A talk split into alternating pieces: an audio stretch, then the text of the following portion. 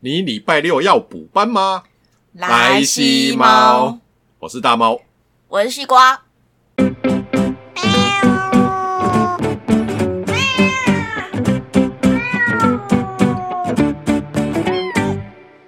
我们在第一集的时候有讲到斯卡罗嘛，对不对？对，然后现在正在播，也大概播超过一半了一。半以上了啦哎。啊，大家对这边的剧情大概会稍微有一个大概比这较是明朗一点的啦大。概已经至少三分之二有吧？对啊，这个东西就是大家应该原本从不知道变成知道。对我以前真的不知道有斯卡罗组这个。既然大家都知道，我们就不废话了哈。好，然后再接下来就是这件事件，因为斯卡罗的罗妹号事件，嘿，它是在一八六七年一八六七年，对发生，然后再来就是我们课本都有念到的嘿，牡丹社事件，牡丹社事件，对，它发生在一八七四年，一八七四年，呃，大概差五年，哎，七七嗯年嘛，七年左右，对对，那所以其实没没有很其实没长有很久。那你知道牡丹社事件是发生三小吗我？知道，我 知道，哎， 什么？莫纳鲁道嘛。靠北莫莫纳莫纳鲁道是雾社事件，哦，是哦，不 一那已样。经是呃又在几十年后，那是在日本时代，哎呀，腔掉了。他是在对抗日本的那个啦。哦，的所以压是迫在啦日治时期的时候。对，已经在日本时代了。哦，这个还没，这个还没，我要替我就要曾经教导我的历史老师说声对不之起，所以是叫什么名字啊？ 不好意思说，这不方便说。你问我国中第一老师，我基本上都忘记了。虽然说我也忘记了，不过就是，哎、反正那嗯对，时候就是都还给老师了。对，都只有背多分而已，背才有分数。哎，没错，真的，然后呃，牡丹社事件是在课本就有写嘛，呃，简单来说就是琉球的渔民被杀，嘿然，后日本人要讨公道，就是这样子。哦，然后这为什么有人说就是说，其实罗妹号事件啊，它有影响到后面这个牡丹社事件。所以是连带连锁效应的概念。对，有一则新闻，先请西瓜来讲一下。 中央社报道，中央社报道， 你记着啊。干嘛啦？中央通讯社报道，这个就是哎屏东县政府制作罗妹号牡丹社事件的纪录片，二十一号起播映。嗯，那为什么会有这个纪录片？主要是因为现在斯卡罗啦接续嘛，就是像我们等一下要讲的，嗯可能牡丹社事件一些连锁效应的部分，然后它。很单纯是想说要把整个那个事件就是这样子串起来，而不对是只知道说斯卡罗事件，嗯然后之后牡丹社事件，就是感觉都是独立的事件，可是其实他们这些都是有连带效应的关系。因为之前在屏东县政府，它有制作一个叫《设顶的孩子》呃纪录片啊，然后其实在 YouTube 上也有，嗯，然后你只要先去看这一部，会对斯卡罗斯罗妹号事件跟之后的牡丹社事件会有稍微有一点点概念这样子。因为它其实就是用很简单的动画的方式去做一个呈呈现对，啊。还有访问请当地的设顶的那个部落的耆老后后人啊，去带你去看相关的历史地点。然哦后我觉得这一部不错，这部可以看一下，很轻松，不会很难懂。这样，有我有看，哦啊你有因看为完其实你看斯卡罗的话，如果你之前就是直接从第一集，就是从完全没有任何概念直接进入第一集的话，其实老实说会看不会懂。问号啦。对啊，我觉得设顶设顶的孩子其实他就是单纯纪录片，然后用比较轻松的方式去呈现，然后他也不会很艰涩，然后让你就是慢慢的去了解哦，原来我们历我们台湾以前有有经历过这样子的历史事件。对，那为什么说李先德跟后面的牡丹社事件有关系？因为他来处理这件罗妹号事件的时候啊，他到处就是画地图嘛，做调查、啊，哪个部落在哪里，就哪田野调查对，的概念差。不多是以前。啊，然后他你没看到都拿了一个罗盘或一个气哦在那压边计看在那边、在那边做记录嘛，所以他对于呃廊桥这附近的地理环境他就非常熟悉，对，然后尤其是可能像就是地形地啊，地形地貌啦。对，然后后来他就回美国嘛，但是嗯途经日本的时候，他就被日本人留下来啊？为什么呢？因为日本刚经过明治维新，嘿，然后他想要向外拓展，首先看到的目标就是琉球嘛。哦，因为琉球都要隔壁啊，而且琉球以前是琉球王国，它是独立的国家，对啊，独立国家，它同时跟呃清朝、跟日本的萨摩藩朝贡，嘿，哎，萨摩藩就是那个西乡隆盛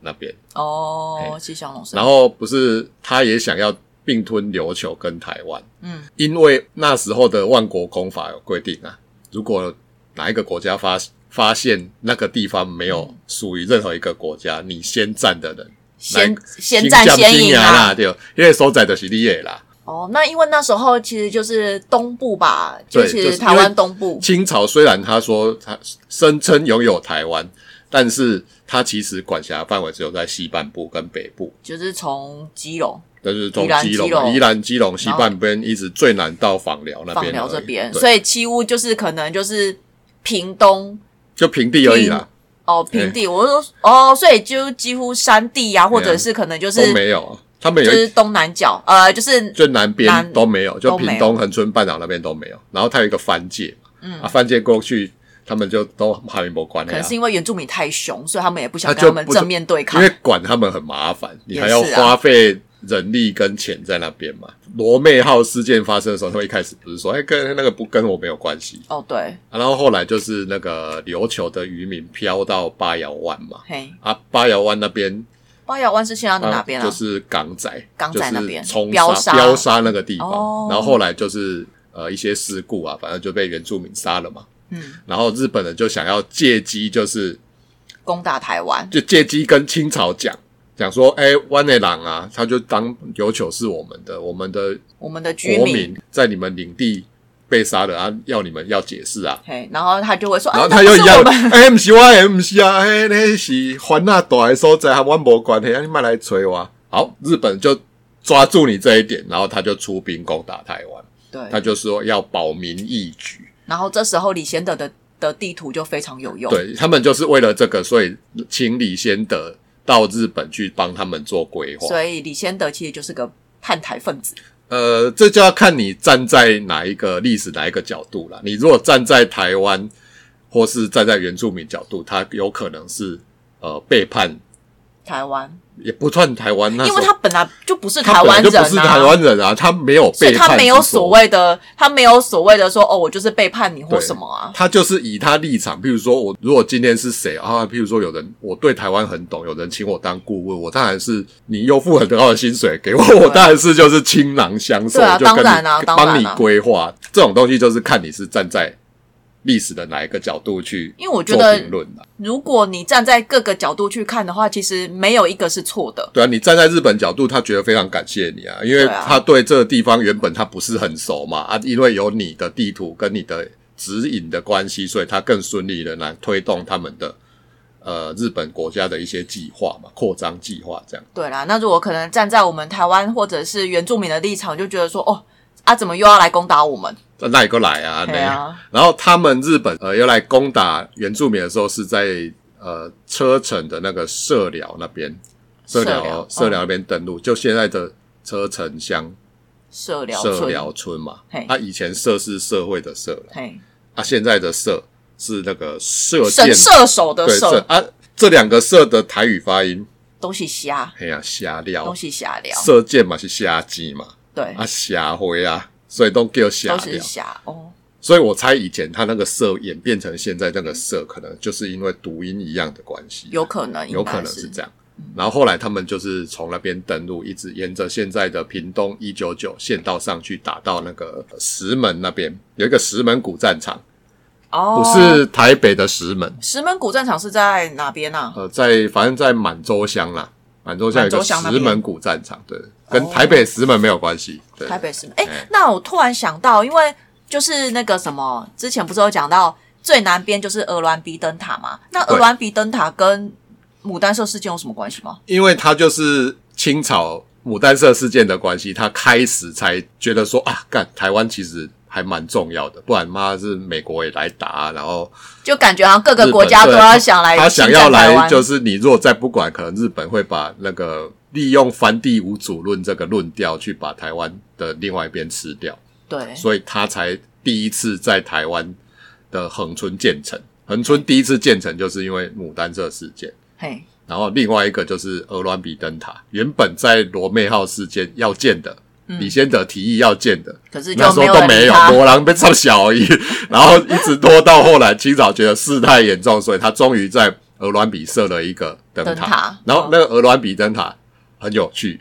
它是全台湾唯一的武装灯塔。什么是武装灯塔？我不知道大家有没有去去过灯塔去玩啊，不管是哪里，哼大部分灯塔就是白色的围墙嘛，然后哦对啊就这样而已。对，但是鹅銮鼻灯塔它的它有壕沟，它围墙外面有壕沟。哎、我还真的没有注意到、那、你诶小时候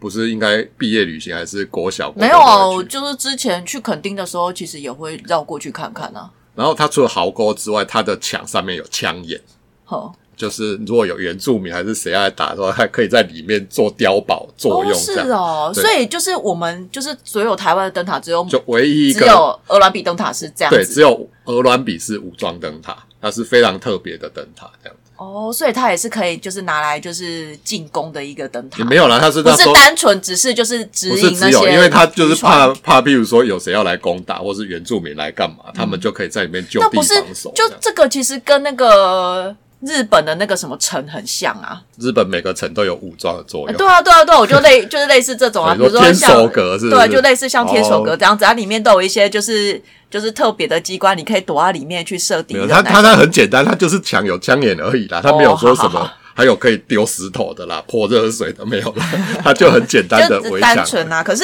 可是你看哦，就是灯塔有这样子的作用，其实也蛮不容易的啦。对啦，那说到原住民的话，你看哦，以前我们课本里面学的是九族，你看就是九族文化村很有名嘛，就对啊所以我们印象中他拿九族原住民只有九族，九族会民工归你的代志。 我知道九族啦，但是你用哪九族？我忘了，不会特别记。嘿以前的族我们就选择忘记，对那现在到底有几族？现在因为听说有十六族啦，十六族，哎什所以么时现候在排，变？什么时候所多以现多在了现在七原住八民族有？十六族，呃，官方认定的，嘿因为他们是陆续有人去，譬如说去争取认定，呃，我们这也是正式的一组，但是它需要学者专家的一些考证跟调查。哦，所以目前就是考证下来的话，目前是哦有十目六前组，就是官方认定有十六组，感觉其实背不起来啊。一定呃很难背然啦。后有很有这个很有趣，我我们上次去一个地方玩，因为我们上次是五塔去五塔哦，五塔国小，对我们有一次就是绕去五塔国小玩，因为也不是第一次啊，因为去过两三次了，因为我都觉得那边没有人很好对，哎，我们那时候是去汉本，然后绕过去吗？啊。那时候我们是要去东澳，然后顺便去，反正我们就去五塔国小休息的时候啊，我们对在那边谁谁谁嘛，因为都磨好好都磨狼，弯的那么赶赶过去，然后看到他那个学校外面有一些海报啊，很好玩，我就在那边看，对然后他就我就看到一个海报啊，嘿，上面就写台湾十六组原住民族快速记忆口诀，什么口我就诀？想说什么口诀？它上面就写派潇洒哥背夏太太走路啊，不得打卡啦。 怎么那么可爱？那听起来就好像原住民，这就是原住民腔调啊。派潇洒哥背下太太走路啊啊，不不得得打卡啦！对，这就那个啊，就是原住民的口气啊。等一下嘿，那这样子到底我要怎么去套？哦，怎么去套这跟现在的原这著？跟这跟以前我们背书不是背那地名都是都先背第一个字，那个很像嘛。对，这好像就是派潇洒哥，第一个派是台湾族台湾族、然后萧是少族，少族、然后傻是萨奇莱嘛，萨奇莱族。萨奇莱族，对你跟我说萨奇莱族在哪里玩，好我一特时间别想哦不，起来。萨奇莱族，我还那第一次听到这个族。然嘿后拍潇洒哥的歌是格马兰族，格马兰族嘿啊，再来卑下太太，就是卑卑南族，台东的卑南族嘛。对，然后下夏塞夏族，塞夏族、然后是泰鲁格，诶，泰泰雅族吧？泰诶，不是哦，哎，泰鲁格族，泰鲁格族啦，嗯，对，泰鲁格族。然后另外一个泰是泰雅族，泰雅族、然后走路周族、周族、卢凯族，卢凯族、然后最后面是啊不得打卡啦，那个阿是阿美族，阿美族、然后布布农族对布农族、和德克斯赛德克吧？赛德克啊赛德克族赛德克族，嗯然后达悟族、达悟族、卡拉卡富族，卡拉卡富族、卡拉卡富好像是在屏东嘛，屏对我东、没有查。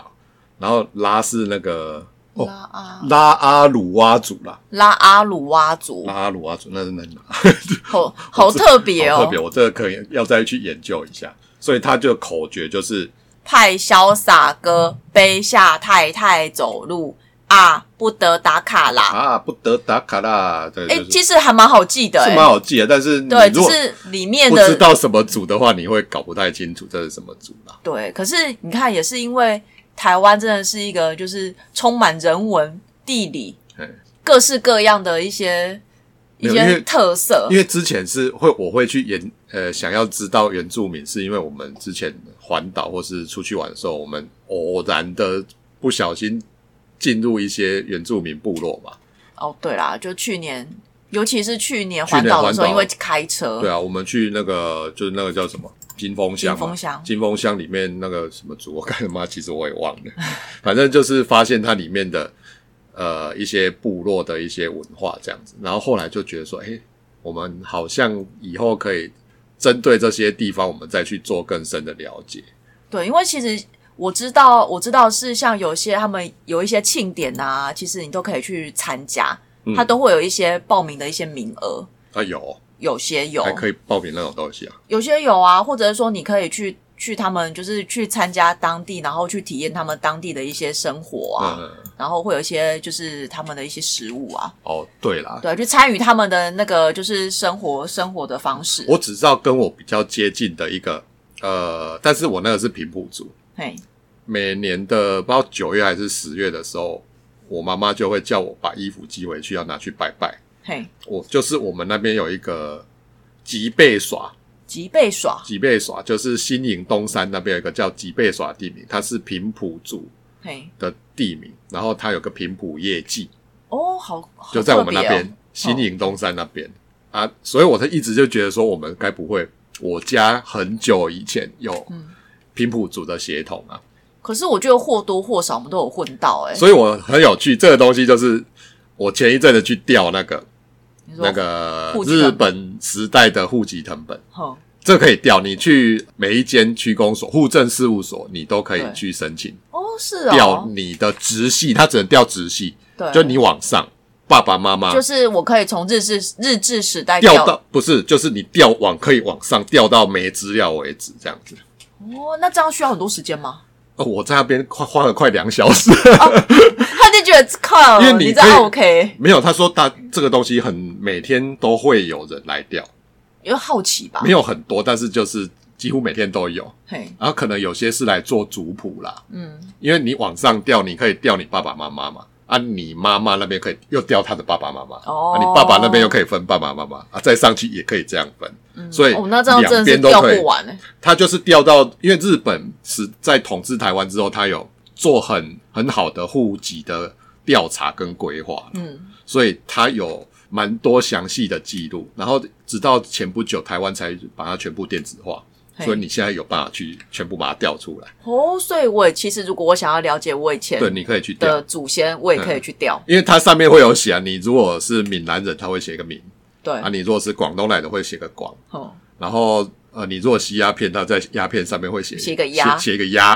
啊，不是还有那个缠蚕族缠族会写一个缠缠，然后如果你缠缠族解开了，他会把缠族画叉写个结，这样子还蛮有趣哦。还有那种他打疫苗，嘿，他会写种豆，种豆，那个豆就是那个水豆的豆，水痘的痘哦，种痘，然后写一个天，嗯就是天花，天花天花的所以你那看，个在疫苗日本时代，它就有那个疫苗记录卡，它是一连户口、户籍成本写在一哎，起那的。这样其实真的还蛮详细的欸，对，日本它对这户政的那个登记是记录得蛮详实的。然后你如果是原住民，他会写一个番呐、